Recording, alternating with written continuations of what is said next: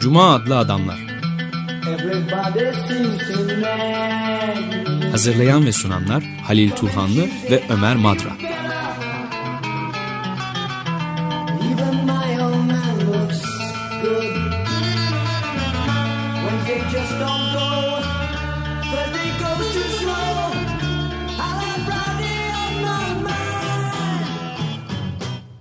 Merhaba Lil, hoş geldin. Teşekkürler. Bugün sıkıcı bir konu var gündemde. Ama herkesin konuştuğu bir konu galiba son zamanda. Hukuk. Ben pek sevmem konuşmayı. Evet. Uzak durmaya çalışırım ama o, o gelip seni buluyor hukuk. Ee, istersen Ronald Dworkin'in e, hakları ciddiye almak çok önemli bir çalışmadır o. Ee, kısa bir çok da kısa değil ya- ya- aşağı yukarı bir sene oluyor galiba. Ee, Türkçe'ye çevrildi ama çok da üzerine tartışılmadı. Ee, belki de Anglo-Sakson hukuku üzerinde odaklandığı için olabilir ama öyle kararlardan söz ediyor ki çok da güncel. Bizim açımızdan da çok e, Öyle mi? ee, Evet. Yani hukuki aktivizm, yargıçların e, örnek karar oluşturması, ellerinde gelen e, zor davalar, onu hard cases dediği e, Ronald Dworkin'in olaya uygulayacak kural bulamadıklarında kural yarat, yaratmaları e, pek çok açıdan da mesela siyasi alanın huku, siyasi alana el atmaları yargıçların hukukun. E, bu bizde olumsuz bir anlamda kullanılıyor ama 1930'ların Amerika'sında New Deal e, yeni anlaşma e, uygulayabilmek ancak yargıçların olaya müdahaleleri de söz konusu olabilmiş. Yani önünü açmış. Özellikle de 1950'lerde yine sivil haklar hareketinde aldıkları birçok kararlar var. Bunlar çok bilinen kararlar ama tartışılmalı. E, Mesela o Brown ve okul idaresleri heyetine karşı açılmış olan davalarda. Evet o mesela siyahi haklarının temel taşı olan bir dava değil mi? Brown davası. Evet, çok önemli. Ee, Ronald Dworkin orada pek onun üzerinde kitabın e, ana konusu o değil ama bence çok çok önemli bir karar. Yani bugün o kararı hiç kimse eleştiremiyor kötü ama uzun süre o kararın aleyhine konuşulmuş. Evet herkes karşı gibi, çoğunluk karşı gibiymiş Tabii tabii. yani. Yani. o karar toplumsal dinamikleri e, hareket ivme kazandıran bir karar. Evet. Bu Türkiye'nin olanın tam aksine olmuş orada yargıçlar e, toplumun gelişmesi için bariyerleri ortadan kaldırıyorlar ve e, yasaları çiğneyen siyahların o yasaları çiğneme haklarının olduğunu söylüyorlar. Sivil itaatsizlikleri insanların yasayı çiğneme hakları olduğunu belirtmiş oluyorlar. Çok önemli kararlar onlar. Bu artık sivil itaatsizliğin evet sivil itaatsizliği bizzat yüksek mahkeme kararı Tabii. gibi e, alınmış kayıt altına alınmış Evet. oluyor yani. Gerçi ana, a- 14. değişikliğe dayanmış ama daha başka e, e, dayanakları da var, temelleri de var o kararda. Ve tabii önemlisi o Amerika'da Douglas gibi, Holmes gibi yargıçların, e, Hugo Black gibi yargıçların e, hukuki aktivizmi, yargıç aktivizmi e, bir anlamda hukuki bir eğilim olmaktan ziyade entelektüel bir akım olarak şey yapıyor. O yazdırdıkları kararlar e, sadece hukukun alanında değil bayağı felsefe de orada yapıyorlar. Yani hukuk felsefesini yapıyorlar. Hukuk felsefesi hukuk fakültelerinde, akademilerde okutulur ama yar- hayatın içerisinde çok fazla e, işe yaramayan bir ders olarak da görülür. Ama kararların temelini oluşturan yani e, hukuk yaratırken e, yasamanın eksiğini tamamlarken e, bayağı felsefe yapmaları gerekiyor yargıçların. Bu anın, adını andığımız yargıçlarda e, çok entelektüel e, düzeyleri hali- Yüksek olan. Evet çıtaları çok yüksek yargıçlar.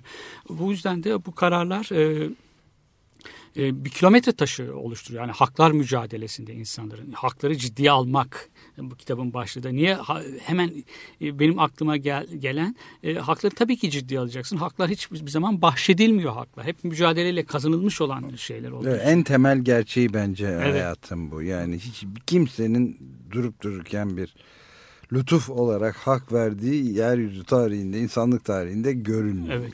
Yani bugün e, kurumsal e, ırkçılık ortadan kalkmıştır. Bazı tabii ki e, her şey çok normal geliyor, olağan geliyor ama bundan 50 yıl önce, 60 yıl önce, 20. geçen yüzyılın ortalarında insanlar, e, siyahlar aynı tuvaletlere giremiyorlar. Aynı terminallerinde, aynı bekleme salonlarında şey yapamıyorlar. E, ve e, aynı lokantalara giremiyorlar. Ve bütün bunlar e, yasal. Yani siyahlar burada, burada servis yapılmaz, hizmet yapılmaz lafasını gördüğünde bu yasa, herhangi bir yasaya dayanıyor. Jim Crow yasalarına dayanıyor Evet, bunlar. Jim Hiç Crow. şey değil. E, yasa dışı eyle- birkaç ırkçının şey değil, işi değil.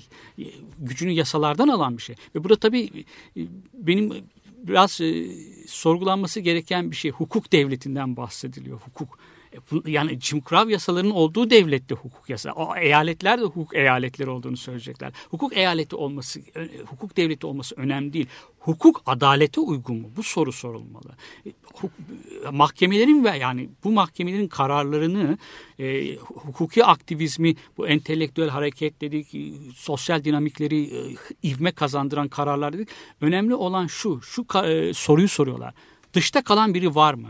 Adalet birisini dışta bırakıyor mu? Eğer birilerini dışta bırakıyor ise e, bu hukuk yasaları, yürürlükteki yasalar eksik. Çok temel bir eksik var o yasalarda. Bağlı olarak bir soru daha var. İnsanların yasamanın çıkardığı yasalardan önde gelen hakları var mı? Devletin karşısında, diğer kurumların karşısında hakları var mı? İnsanların hukuk tanınan haklarından önce siyasi hakları var mı? Bu soruları soruyor ve mahkemeler bunları soruyor. Siyasi hakları olduklarını soruyor ve siyasete de şey yapıyorlar, müdahale ediyorlar. Siyasi kararlar. Asgari 1930'larda işte işçi haklarının savun, korunması, asgari ücrete şey yapıyorlar. E, e, yani onun adil bir ücretin saptanması e, politik bir ko- konu olabilir ama mahkemeler bunu şey yapıyorlar, e- e- ele alıyorlar. Bu konuda karar veriyorlar. E, Dediğim gibi yani o New Deal programlarını Roosevelt'in yürürlüğe ko- koyduğu ve toplumdaki o büyük bunalımın aşılmasını sağlayan, yeni bir dönem yaratan, toplumsal adaleti de büyük ölçüde gerçekleştiren o programın, o politikaların yürürlüğe girmesinde mahkemeler son derece etkili oluyorlar. Çünkü büyük şirketlerin iktidarı, ekonomik iktidarı ve siyasal iktidarı ellerinde tutanların bunları el- uygulamaması için ellerinden geleni de yapıyorlar. Mahkemeler bu arada toplumun şeyini açıyorlar. Bu çok önemli alt, alttan alta e, hissettiğimiz ama pek e, bilmediğimiz, üzerinde fazla bilgiye sahip olmadığımız bir dönem. Yani biz zannediyoruz ki bir takım iktisadi kararlar alınarak işte bu borsaların çökmesiyle beraber başlayan büyük ekonomik buhranı e, bir takım kararlarla, ekonomik şeylerle aldılar ve yürüttüler, düzelttiler Roosevelt başında olmak üzere. Halbuki çok büyük reformların Evet. ancak yapılmasını mümkün kılan ve bir avuç aslında robber baron dedikleri Evet. yani haydut baronlar dedikleri bir büyük şirketlerin Amerika'yı e, bayağı paylaştıkları korkunç yoksulluk ve adaletsizliklere dayanan bir düzeni de dayattıkları bir şeyin sökülmesiydi aslında Evet, o. evet. Ve burada da gerçi hafif tehdit ettiği de söylenir şey mahkeme üyeliği de yani Evet yani Roosevelt. başkanlar kendilerine yakın düşünce olarak yakın e, üyeleri atıyorlar. Nixon da aynısını yapıyor. Bush da aynı, aynısını yapıyor. E, Yani yargıçların hayata nasıl baktıkları perspektifleri çok önemli tabii. Çok tutucu yargıçlarda tam aksine hukuki pozitif, hukuki e, gerçekçilik ya da hukuki e, yargıç aktivizmi tam tersi de olabilir. Olabiliyor. Evet tabii çeşitli örnekleri Evet, çeşitli evet. yerlerden Bizdeki var. örnekleri tam aksi. Evet mesela. aksine evet. Tam daraltıcı yani top. Şimdi şu da var. E, hukukun genelde tutucu olduğu söylenir ki bu doğrudur. Yani hukuk var olan düzeni korur. Hukuk kuralları geç değişiyor ama toplum hızlı gel- gelişiyor. E, Şimdi soru şu, hukuk böyle olmak zorunda mı gerçekten? Tutucu olmak zorunda mı? Adını andığımız yargıçlar, Holmes, Douglas, e, bizim bir- birkaç, e, bir iki yıl önce yapmış olduğumuz program vardı. O programdan sonra iki tane doktora tezini ben gördüm. Genç akademisyenler o konuda tez hazırlamışlar. E, Eleştirel hukuk çalışmaları. O akımın temel tezi şudur. Hukuk tutucu olmak zorunda değil. Hukuk toplumu ileriye götürebilir. Toplumda eşitsizlikleri, adaletsizlikleri kaldırabilir. Hukukun böyle bir, böyle bir işlevi olabilir. Sanılanın aksine hukuk var olan düzeni, statükoyu korumak zorunda değil. Olabilir ve Amerikan hukukunda bunun çok çok örnekleri var. Yüksek mahkemenin verdiği birçok örnekler Evet var. yani, senin çok önemli e, gelen bana bir demin söylediğin şey var. Yani hukuk adalete uygun mu sorusunun muhakkak surette sorulması lazım. Çünkü orada bir tutuculuk filan söz konusu değil. Yani bir tane etik kriter Tabii, tabii, var. tabii, Adalet, tabii, tabii. adil olmak, hakkaniyet kriteri var. İster bunu doğal hukuka, e, tanrısal kökenlerine bağlı, ister doğal başka sebeplere, kraliyete bağlı. Evet. Ama özünde o çekirdeğin adil ve eşitliği Evet. sağlayacak bir şey olması lazım ki vicdanı tatmin edebilsin. Ona uygun olup olmamasına göre de her türlü denemeyi yapabilirsin. Yani son Exxon Mobil'in Evet. bu şeyi var. Ee, Exxon Valdez şirketinin Alaska'daki korkunç milyonlarca galon petrol dökülmesi sonucunda 20 yıldır devam eden bir kirletme davası var. Şimdi orada Kızılderili kabileleri ve yoksul balıkçılar korkunç bir yıkıma uğradılar. Hı. Ve e, şimdi yeni bir kararda yüksek mahkeme Supreme Court e, çok bulmuş, e, adil bulmamış şirketin 20 yıl içinde 2,5 milyar dolar vermesini ve bunu 500 bin dolara çekmiş. Şimdi bu adalete uygun değil bence. Evet. Bu yeni kararı. Evet, doğru. Yüksek mahkemenin. Tabii ya, yüksek mahkemenin yapısına, yargıçların o siyasi görüşlerine tarafsız olmaları mümkün değil. Bir de şu var, hukuk kuralları ko- konuluyor ve uzun sürede e, yürürlükte kalıyorlar. Kolay kolay değişmiyorlar. Ama her yargıç e, aradaki geçen zamanın mesafeyi doldurmak zorunda. Hukuk kurallarının konulduğu tarihle önüne gelen e, olay, olgu arasında. Yani o, o tarihte onları olduğu gibi uygulayamaz. Ve dahası bu genelleştirici. Her olay benzersiz. Her olay benzersiz. Ayrıntılarda adil olup olmadığı zaten ayrıntıların dikkate alınmasıyla belirlenen bir şey ortaya çıkıyor. Bütün bunlar dikkate alınması gerekiyor yargıçların. Burada e, tabii olması bir de şunu sorması gerekiyor yargıçların. Var olan hukukla, yürürlükteki hukukla olan hukukla olması gereken hukuk. Hangisi adalete daha yakın onu ortaya koyması gerekiyor. Pozitivistlere bakarsan e, yasama bir yara e, koyduysa bu önüne gelen ol- olaya, olguya uyuyorsa tamam. Mesele Evet. yok. De, e, adil bir ya- yasa koyup koyma onu ilgilendirmiyor. Bu yasamanın işi. Yasama koyduğu müddetçe ben onu uy- uygularım diyor. E, ben benim de hocam olmuş olan ve verdiği komünizme böyle eksperi bir şimdi rahmetli oldu. Ee, onunla yap- bir- profesörle, ordinarius profesör yapılmış olan bir söyleşiyi hatırlıyorum. Yani o bu kadar çok 141-142'den can yaktınız hocam hiç pişman değil misiniz gibilerden bir soruya ben meşruiyetçiyim diyordu. Yani bunlar yürürlükte olduğu müddetçe ben de verdim. Yani Bu en sık e, karşımıza Çıkan- çıkan e, gerekçelerden, gerekçelendirmelerden biri. Daha yeni işte bu hayata dönüş Evet, evet, adı evet, evet. verilen e, korkunç olaydı aslında. Adı bile tamamen Orwellian ve korkunç Evet. olan bir olaydı. O dönemin e, sorumlu olan Adalet Bakanı'na Hı evet. şimdi ne diyorlar, sun diyorlar Hik- Hikmet Sami Türkiye. E, o da diyor ki yani eleştirilebilir tabii bu ama yani şeyi de yok sayamayız. Zaman aşımı da hukukun bir parçası, bir mekanizmasıdır. diyor. Soru o değil ki. evet. Yani zaman aşımına uğratılarak vicdani hukukun, adaletin zedelenmesine yol açan bir durum var. Soru yoksa hiçbir zaman zaman aşımı olmasın. Evet. Yani sonsuza kadar dişe diş takip Evet. edilsin diye bir soru yok. Ama hep bunun arkasında ne yapalım? Kanun böyle. İşkence yapanlar bundan şey. Aynen. İşkence konusunda Koru- da aynı Evet. şey. Yani ne yapalım? Kanun böyle deniyor. İşte böyle bir hukukçu yani uygulayıcı da değil. Hiçbir zaman hukukun değiştirilmeyecek demek ki yani. Hiç böyle bir teklifi yok. Böyle bir aklından bir şey geçmiyor. Yasama ya- yap- ya- yapıyor bunları. Bu adil olmayabilir ama buna rağmen uygulanacak. Amerikan Yüksek Mahkemesi konuşmamızın başında sözünü ettiğimiz kararlarda insanların vicdanlarına ters gelen kararları, yasaları çiğneme haklarını tanıyor burada. Yani o Evet, çok önemli. Çok hayati önem evet, taşıyor onlar bence diyorlar bu. ki böyle bir şey yasa e, adil olmasa da adaletsiz de olsa e, devletin çıkarmış olduğu kanunlara riayet edilmeli. Çünkü bu saygısızlık olur.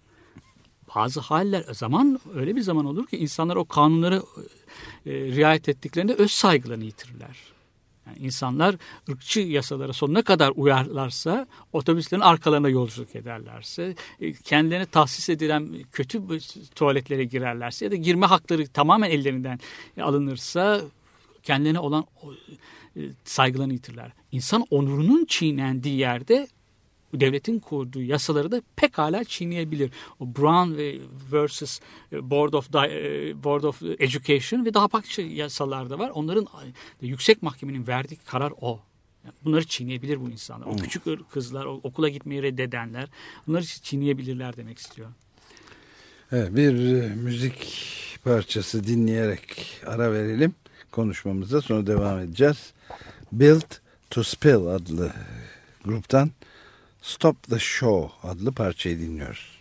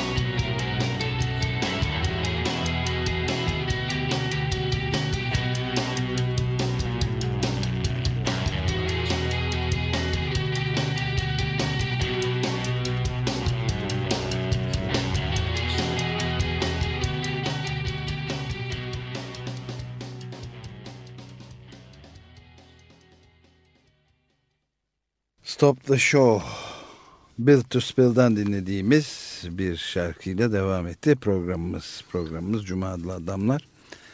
Ve bugün Halil Turhanlı ile Ömer Madra biraz hukuka dönmüş vaziyette. Zaten Türkiye'de de ve dünyada da gene son derece önem taşıyan her zaman olduğu gibi bir e, konu. Konuların başında geliyor. Hukuk meseleleri, hukuk devleti, hukukun üstünlüğü.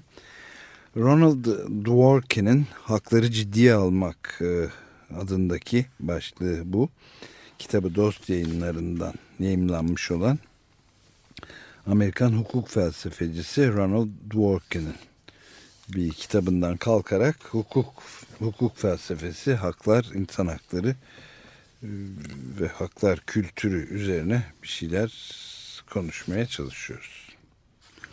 Bir tane daha kitap var. İstersen onun da kimliğini verelim. Onun doğrudan ilişkisi yok ama birlikte okunursa iyi olabilir. Çünkü o Hart'ın e, pozitivizmini eleştiriyor bu kitapta.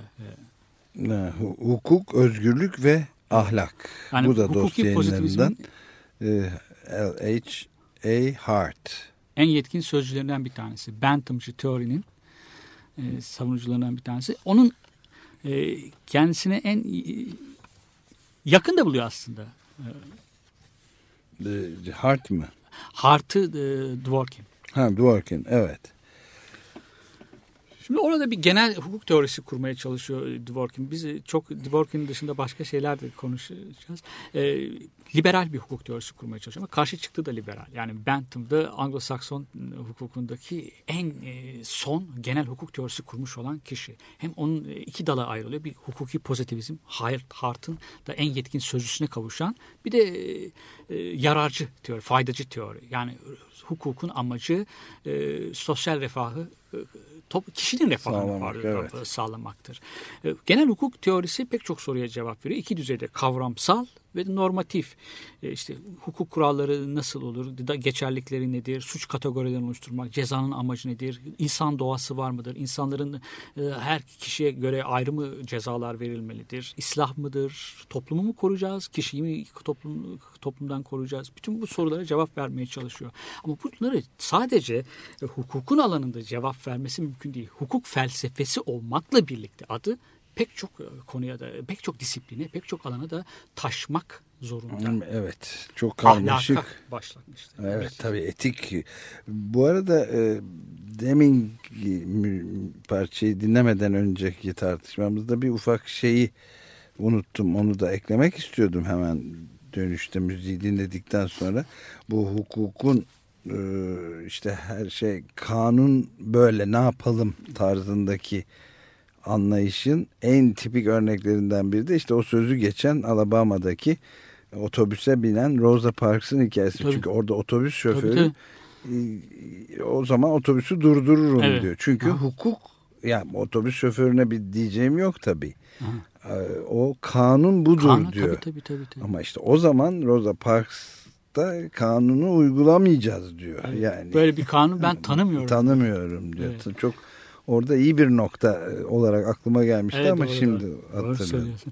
O- Şöyle bir şey var. e, otobüse beyazlar önden biniyorlar. e, siyahlar da arkadan biniyorlar. Arkadan beş arkadan binip öne doğru ilerliyorlar. Eğer beyazlar daha fazlasıyla siyahlar da arkaya doğru çekilecekler. Yer kalmadıysa ayakta yolculuk edecekler. Siyah beyazlara yer vermek zorundalar.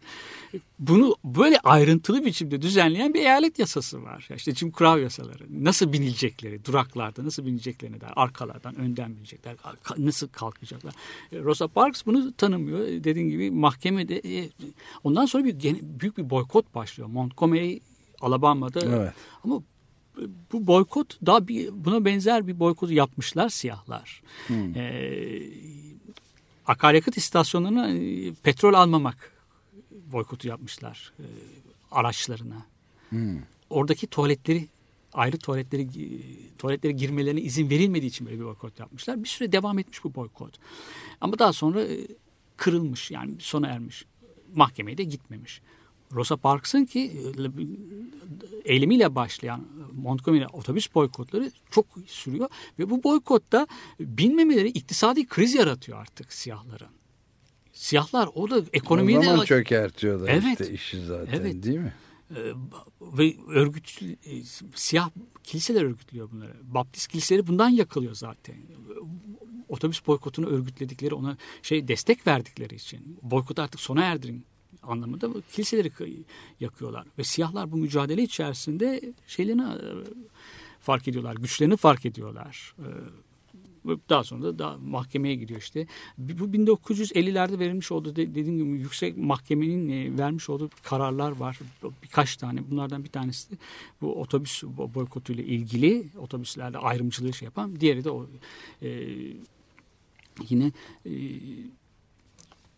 ayrı okullarda eğitim görmelerini öngören e, yasa. Orada da e, bir, gene bir küçük kızın ailesi. O Brown aile.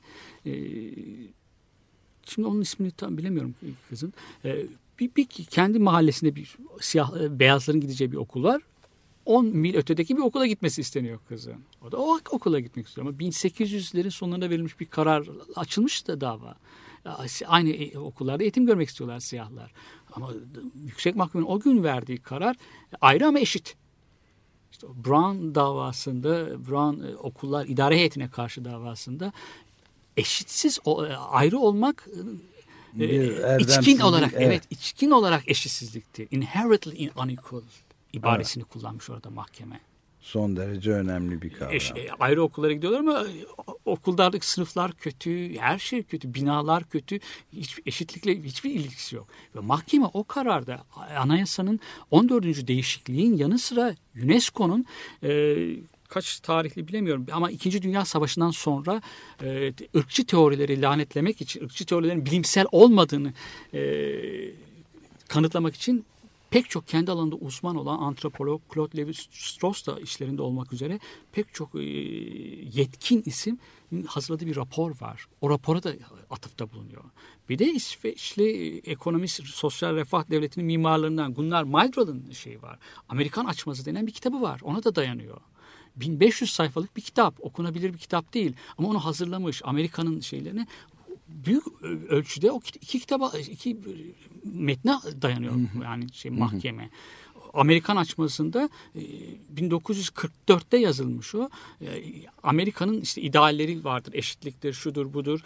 Bütün bunlara yapılan ırkçılık e, ayrım ırk ayrımları, o segregasyonu öngören yasaların Amerikan idealleriyle uyuşmadığını söylüyor Myrdal. Ve e, ayrıca e, siyahların Amerikan toplumuna nasıl e, entegre edilebileceklerini söylüyor. Ama çok da olumsuz bir şey söylüyor. Demokrasi eğer demokrasi ise eğer Amerikalılar demokrat bir demokrasiye sahip çıkıyorlarsa siyahlara da bu eşitliği tanıyacaklar. Aksi takdirde Amerikan açması budur. Hem liberal olacaksın hem demokrat olacaksın hem de bu ayrımı e, Bütün destekleyeceksin. ayrımları da destekleyeceksin. Evet. Support edeceksin. Olacak iş değil tabii yani. Yani bu, bu bakımdan ben de şey yaptım. Ama 1950'lerde bu çıktığında bu 1955'te o kadar çok e, eleştirilmiş ki kabul edilmek istemiyor. Ama dediğim gibi o bütün o ırk ayrımını yasaları bir yana bırakıyor. Bir yana bırakıyor ve aynı okula gitmekte aynı okula gitmekte direnen o genç kızı Rosa Parks'ı bu, bu dizi karar e, kararlar yüksek mahkemenin kararları e, onların e, bu e, ırkçı yasaları tanımama eylemlerinin hukukun üstünde olduğunu, yürürlükteki hukuktan daha değerli olduğunu, o bu insanların yürürlükteki hukuku çiğneme, tanımama hakları olduğunu, vicdanlarının sesine e, yanıt verme, dinleme hakları olduğunu söylüyor. Şimdi ben e, biraz uzun dağıttık konuyu belki ama çok da şey değil, e, alakasız da değil aslında.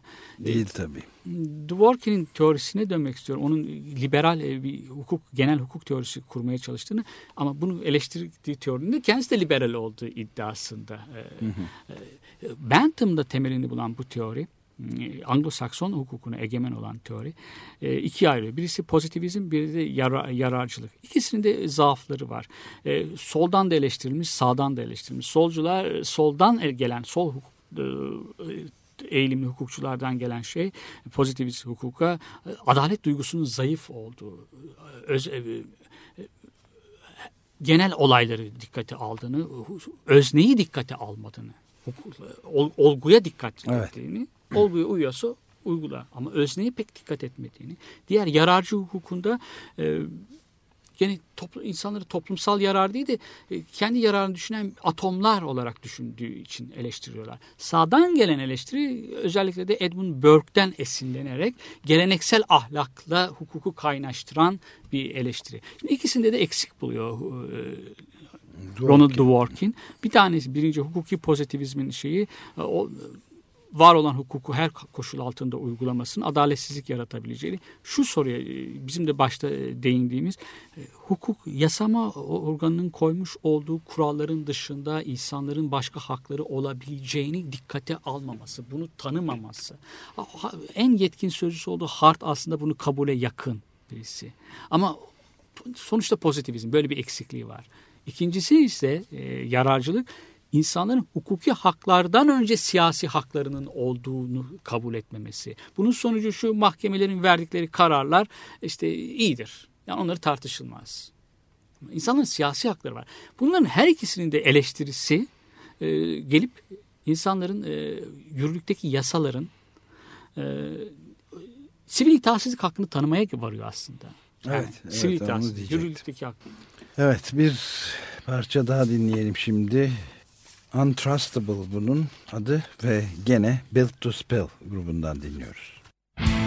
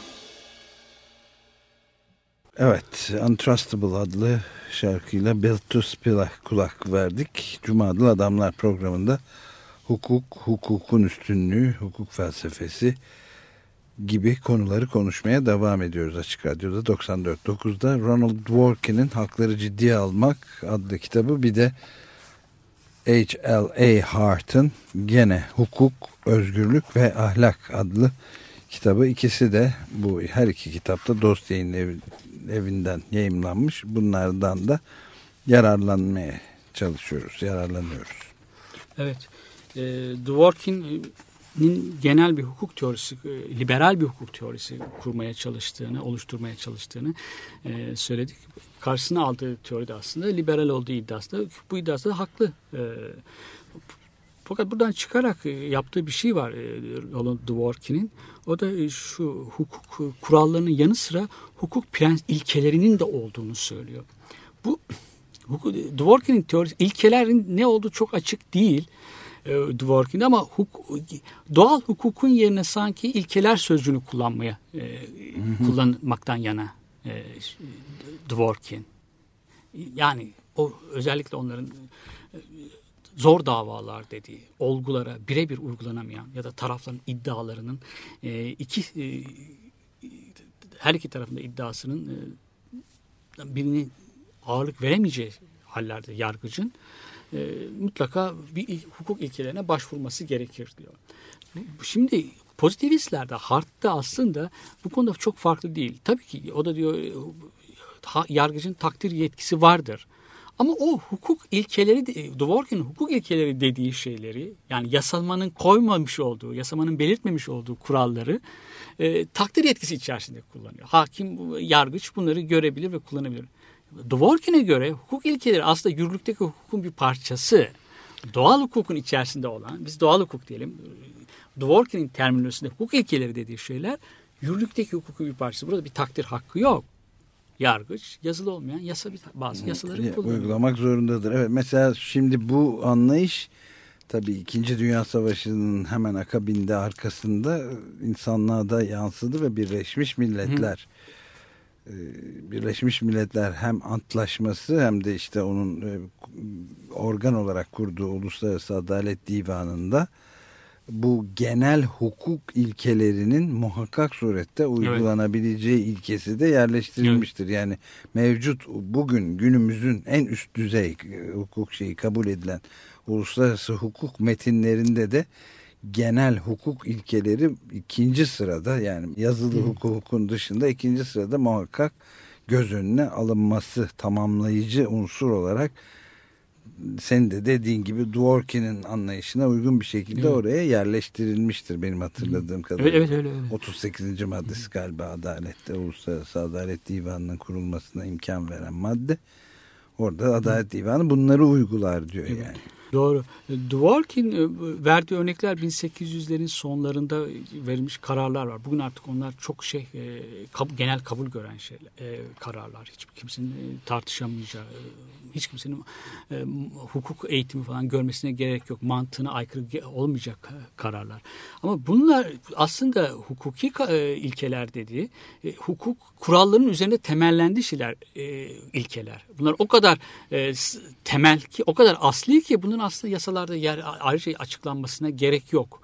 Mesela verdiği bir karar çok e, orada sayfalarca üzerine yazmış ama kararın önemi tarihin eski olması. E, bir vasiyetnamede lehine mal e, bırakılan bir kişi daha sonra vasiyet eden kişiyi öldür, öldürüyor ve vasiyetname açıldığında bir müddet sonra büyük bir meblağ miras bırakılmış kendisine ama daha sonra da bu kişinin katili olduğu anlaşılıyor. Arsenik zehirlenmiş. Şimdi pozitif hukukçuların sözüne, e, yasaların lafzına e, bağlı kaldıklarını düşünürsek bunu hem hapse atacağız cinayetten hem de miras hakkı vereceksin buna. Ama bir kimse e, suç teşkil eden bir eyleme dayanarak hak talep edemez. Bu çok ilk te, temel bir şey. Bunun yasalarda yazılmasına gerek yok. Ama pozitivistler bunu e, ilk hukukun dışına çıkmak olarak görüyorlar. Hukukun dışına çık yargıç e, yani kendi aklına, vicdanına, sağduyusuna göre bir karar verdi. Yok bu hukukun içerisinde olan bir şey. Evet hatta değil mi bu gayi yorum e, yapma durumu e, medeni hukukunda e, temel ilkelerinde yargıç e, eğer yoksa hukuki boşluk varsa hem genel hukuk ilkelerini uygular onlar da ortada öyle bir ilke de e, yok bulunmuyorsa bu sefer kanun koyucu kendisi kanun koyucu olsaydı milletvekili meclisin yerine kendisini koyar ve nasıl bir kanun çıkaracak idiyse öyle Evet. karar verir Evet, evet, evet. diye de Evet. bir çok Tabii, tabii, önemli tabii. boşluk doldurma maddesi de var Tabii, yani. şimdi özel hukuktan e, söz etmişken bir başka bir, bir örnek daha vereyim. Dworkin'in örneği. Amerika'nın 1960'larda sanıyorum. 60'ların hemen başında. E, bir özel ara- iki kişi arasında özel hukuk e, sözleşmesi e, bir şirket araba alan bir kişi e, sözleşme yapıyorlar. Sözleşmenin şartı şirket sadece bazı e, arabanın parçaları bozuk ise bozuk bundan sorumludur. Yani arabayı geri iade edemezsin tamamıyla bozuk diye. Böyle bir sözleşme imzalatmış. Evet. Sadece parçasını talep edebiliyorsun. Değiştirmesini. Yoksa araba tamamen bozuktur diye şey. Alıcı da bunu şey yapmış. Ama bunun özel iki kişi arasındaki sözleşmeden çok daha fazla olduğunu bu araba trafiğe çıkacak. E, trafikte ceza, kaza yapacak. Arabalar çok yaygın biçimde kullanılıyor. Ölüm söz konusu başkalarına zarar. Üçüncü, bunun sonuçları kamuyu ilgilendiriyor.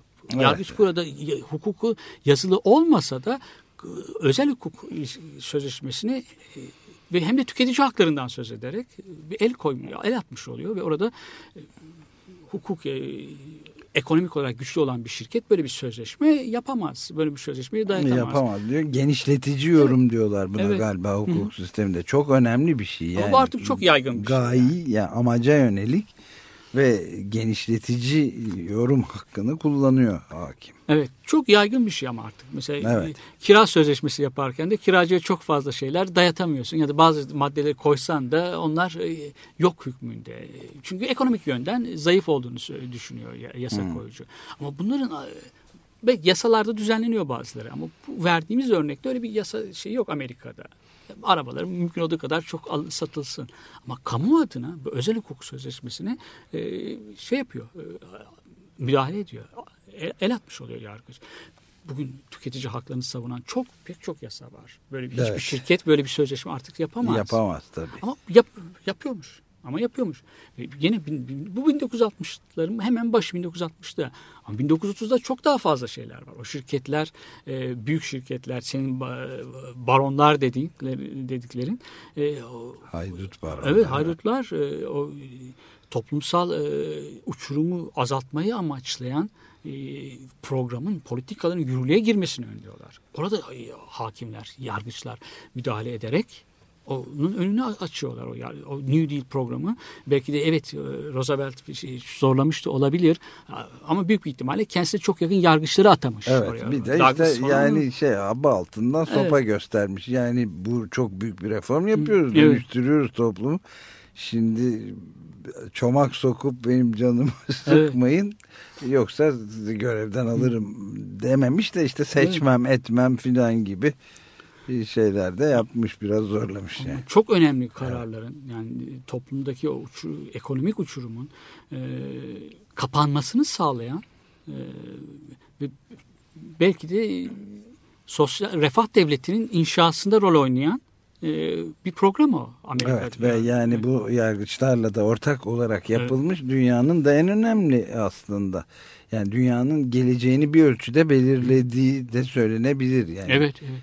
Refah devletinin filan. Şimdi ayrıntını bilmiyorum. Da, e, mutlaka sen biliyorsundur. E, Yüksek Mahkemenin e, yargıç Douglas'ın e, e, çevre kararları var. Evet, verdiği o- yani. o- E, evet. Ağaçların korunmasıyla Kaliforniya'daki o Re- Redwood ağaçlarının Evet. verdiği. Onlar da canlılar öyle şeyler yazdırmış ki yani e, canlı canlıdır gibisinden bir şey var. İnsanın Onların, e, e, yani e, bence e, hareket işte- etmemeleri anlamına gelmez. Gelmez evet, öyle- Douglas'ın yani o e, şey tarihi önem tabii bir kilometre taşı niteliğinde çünkü bütün e, dini anlayışında yani insanı ön planda tutan anlayışında dışına çıkıp doğa bir bütündür ve her canlının kendi haklarının da korunmaya ihtiyacı vardır şeklinde yorumlanacak çok önemli kararlar getiriyor Douglas'ta.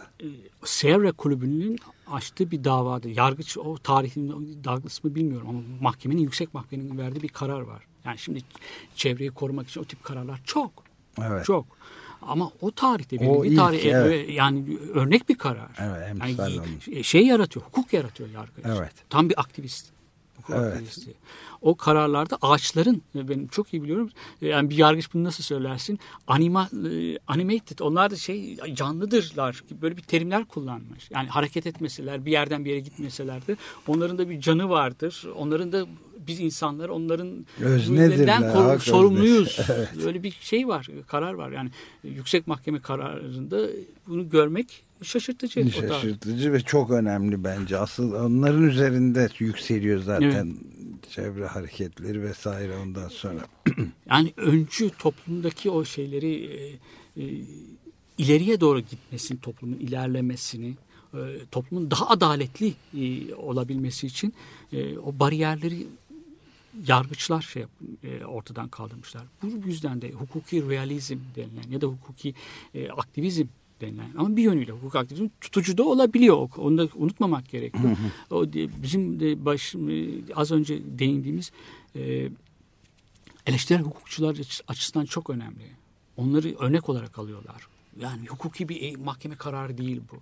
Aynı zamanda bu eleştirel teoriden zenginleştiriyorlar tabii. Evet, evet. E, Holmes'un e, o ruhunu, Derrida'nın adalet anlayışıyla zenginleştirerek entelektüel bir akım aynı zamanda. Hukukçuların da değil, sadece hukukçuları ilgilendiren, bütün toplumu ilgilendiren, toplumun bütün kesimlerini, çalışanları, çevrecileri, çevreden zarar görenleri, her, her herkesi ilgilendiren e, ama onları açan, onların da toplu, e, muhal- toplumsal muhalefetlere şeyi açan, yol açan, onları haklı gören bir şey e, eğilim, entelektüel bir eğilim.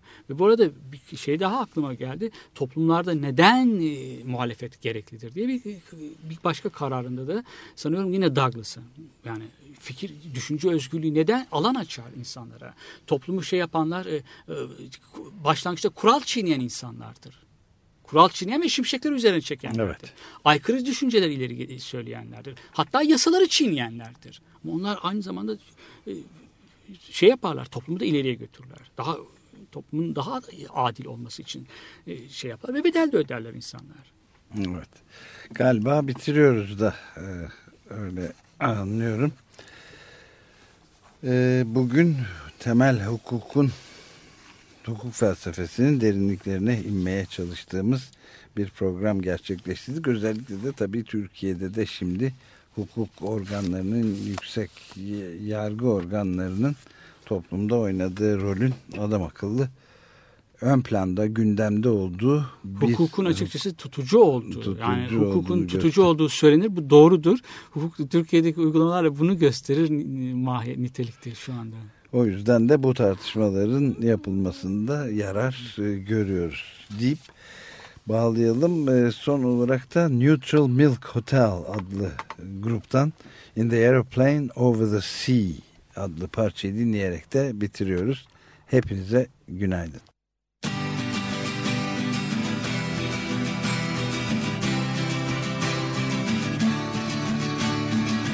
What a beautiful face I have found in this place that is circling all around the sun.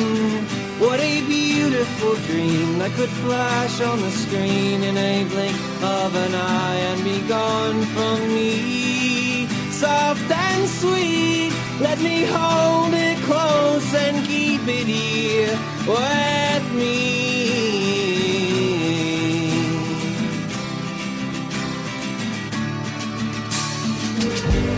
Day we will die, and our ashes will fly from the aeroplane over the sea. But for now we are young, let us lay in the sun and count every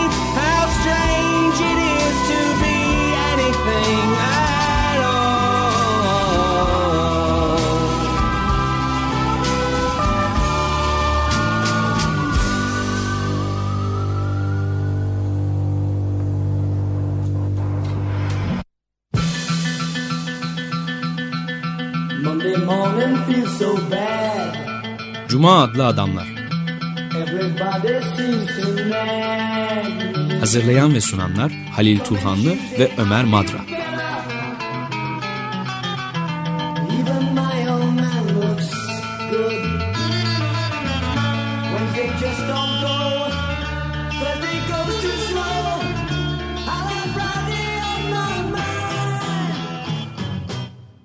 Açık Radyo program destekçisi olun. Bir veya daha fazla programa destek olmak için 212 alan koduyla 343 41 41